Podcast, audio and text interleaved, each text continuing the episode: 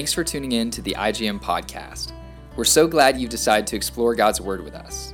We look forward to connecting with you in email at info at integritygm.com or online at our website www.integritygm.com.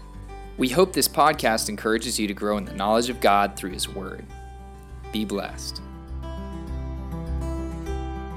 Blessings to everyone today and greetings in the name of Yeshua, the Messiah. We love you. We're praying for you. We thank God for the opportunity to bring God's Word to you. Today we're going to start in chapter 3 of Second Thessalonians. And I'm going to ask Yoni just to read the whole chapter from the beginning of our discussion. Finally, brethren, pray for us that the word of the Lord will spread rapidly and be glorified, just as it did also with you, and that we will be rescued from perverse and evil men. For not all have faith, but the Lord is faithful, and he will strengthen and protect you from the evil one.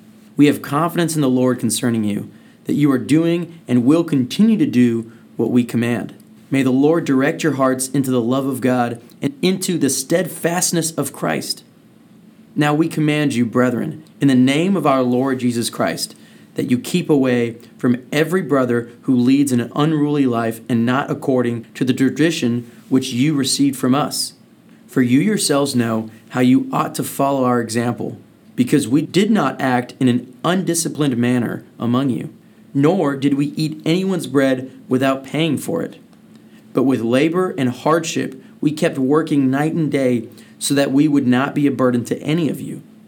Not because we do not have the right to this, but in order to offer ourselves as a model for you so that you would follow our example.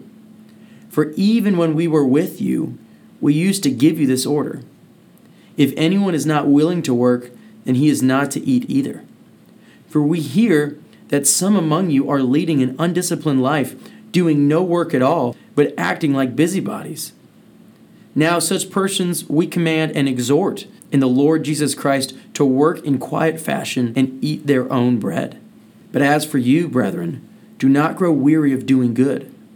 If anyone does not obey our instruction in this letter, take special note of that person and do not associate with him, so that he will be put to shame. Yet do not regard him as an enemy, but admonish him as a brother. Now may the Lord of peace himself continually grant you peace in every circumstance. The Lord be with you all. I, Paul, write this greeting with my own hand, and this is a distinguishing mark in every letter. This is the way I write. The grace of our Lord Jesus Christ be with you all. Thank you, Yoni, for reading this third chapter. I'm going to close out this beautiful letter that Paul has written to the believers at Thessalonica by just summarizing some of these verses and leaving these principles with us. First of all, in verse 3, he says, God is faithful. Remember the context, the historical context. These are believers that are being persecuted. So, in the midst of this, the faithfulness of God can be understood in such an incredible way. Paul understands the faithfulness of God. Even though he was driven from the city because of the persecution, in the midst of this, they can stand strong and they can know the faithfulness of God. And he has confidence in the Lord about what God is going to do in their lives and how they're going to stand firm and how they're going to be strong in the faith. God is a faithful God. Also, I want to point out in verses 6 through 10, and please reread these verses, but in these verses, we see the understanding of living a disciplined life. And what it means to be disciplined in this context is to work and to work with your own hands and to provide for yourself and not to rely on others to take care of you. They did this to be an example of God's Word, not just something that was preached to them or taught to them, but to actually live the gospel in front of them that they would work with their own hands, live a disciplined life, not rely upon others to take care of them, even though they could have asked them to take care of them, because they were working for God. They could have asked them to take care of their room, where they're staying, to pay for their expenses, for their food, for their travel, all of these things. They could have asked them, but these are young believers, and they did not want outsiders to make an accusation against them to these young believers. See, they're doing this to take advantage of you financially. So they work night and day in order to teach and preach God's word to these new believers and also to the non believers to share the gospel, and that there couldn't be any accusation against them of why they were doing this. They set the example for them. Now they have credibility to speak into the life of a believer that's not willing to work. If a believer is not willing to work, what Paul is saying back to this community of faith, then he is not to eat. We have forgotten this principle in Western culture, and it has also come into the church that if there is somebody that is able to work, that is physically able to work, and is refusing to work, and then they're wanting help or assistance or wanting food, we have a clear mandate from God's Word not to help them because what you are doing is rewarding bad behavior. As believers, we are to live a disciplined life. We are to work. We are to provide for ourselves. We are to provide for our families. We are to be a good example of working and being a disciplined individual and glorifying God through what we do. As a believer, I should be the best worker in my company, whatever context in which I'm working, I should leave behind a great testimony of what God has done within my life.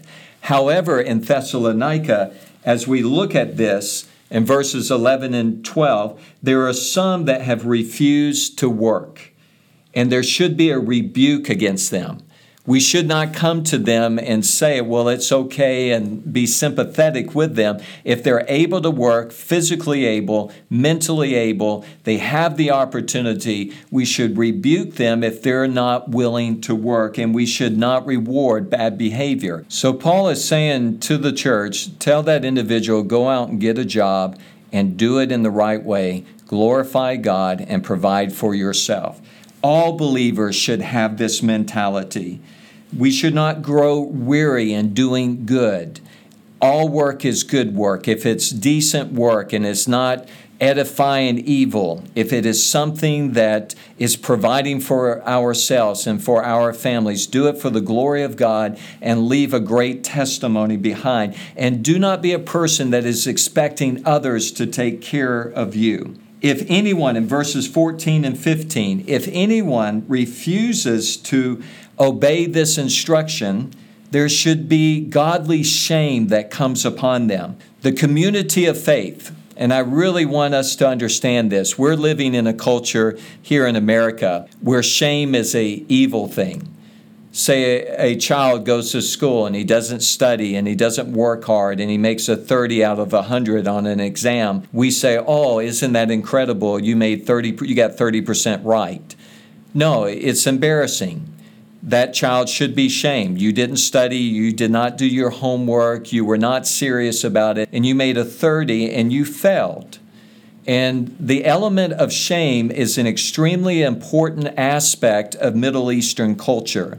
If you've never lived in Middle Eastern culture, it's one of the greatest motivation aspects of those cultures is when a person has not done their job and they're not doing right, the community shames them. I have lived in cultures where they use shame.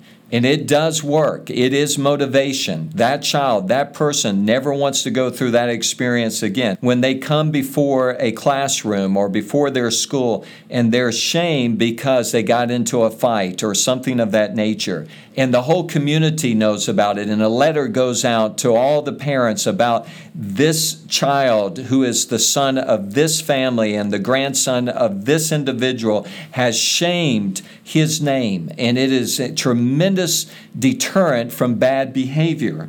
That is a Middle Eastern culture, that is also a biblical culture. Because in verses 14 and 15, I want to read these verses. It's about godly shame. If anyone does not obey our instruction in this letter, take special note of that person and do not associate with him. He is saying, don't even be in fellowship with that individual so that he will be put to shame. By not associating with that person, by not talking with him, by not being in fellowship with that person, you're letting that individual know he's doing wrong. Verse 15 part of godly shame is all about restoration. Yet do not regard him as an enemy, enemy, but admonish him as a brother. Your whole goal in shame is to get that individual to do what is right. Now, in the Western culture, we think it's evil, this shame. How dare you to shame my son, my daughter? My kid is on your team and you shamed him in front of the whole team. How dare you do that? But please understand that there is a godly shame that is very scripturally based. Here is an individual within the community that's not willing to work, not willing to pay for his own food and is coming and asking for others to take care of them, yet he's able to work, he has the opportunity to work. You're not even to associate with them so that you shame them, so that they, they're not an enemy, but you're trying to teach them to do what is right, but you need to regard them as a brother. I love you as a brother, but I'm not going to talk to you until you start doing what is right. That is godly shame. And I'm saying to the people that are listening, that should be a part of who we are today. That godly shame is something that will motivate a teenager or an undisciplined believer to do what is right when the whole body says, No, this is wrong. Until you get your act together, don't ask us again. Don't come around and do not bother us with this anymore. We're not going to associate with you. Once you start doing what is right, then we will see God being glorified in your life. It's in verse 17 what Paul says, I write this greeting with my own hand. Remember, if you go back to chapter 2, somebody had come or some individuals had come and said that Paul had wrote a letter concerning that the day of the Lord has come. It either came by a spirit, a message, or a letter as if from Paul. So Paul wants them to know this letter right here is not a, a phony document. It's in his own handwriting. Either the greeting, the greeting could mean the whole letter or part of the letter that he has written with his own hand and that this is his writing, this has his stamp of approval. And he wants to know that this is a genuine letter that comes from him. He closes out in verse 18 the grace of our Lord Jesus Christ be with you all.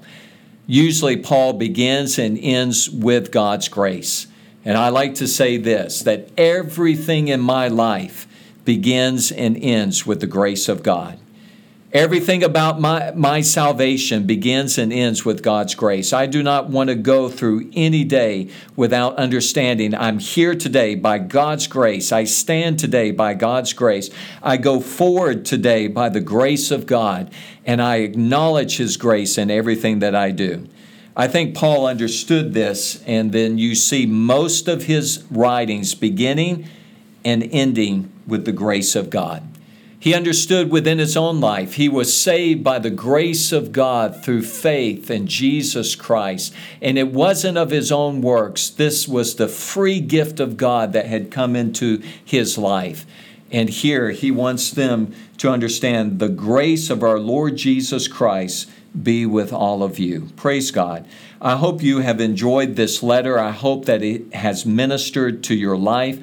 Take the principles that have been taught by Paul to the Thessalonians, take these principles and apply them to your life today.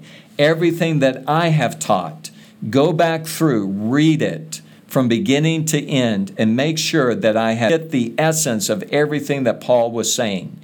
That I haven't taken anything out of context, but the original intent of what God was saying through Paul to those in Thessalonica, that this is coming through. This is the Word of God, and may God's Word be hid within our hearts, and may we not sin against Him. May we walk in His ways, and may His Word be a lamp unto our feet and a light unto our path. And may the Word of God be alive within us.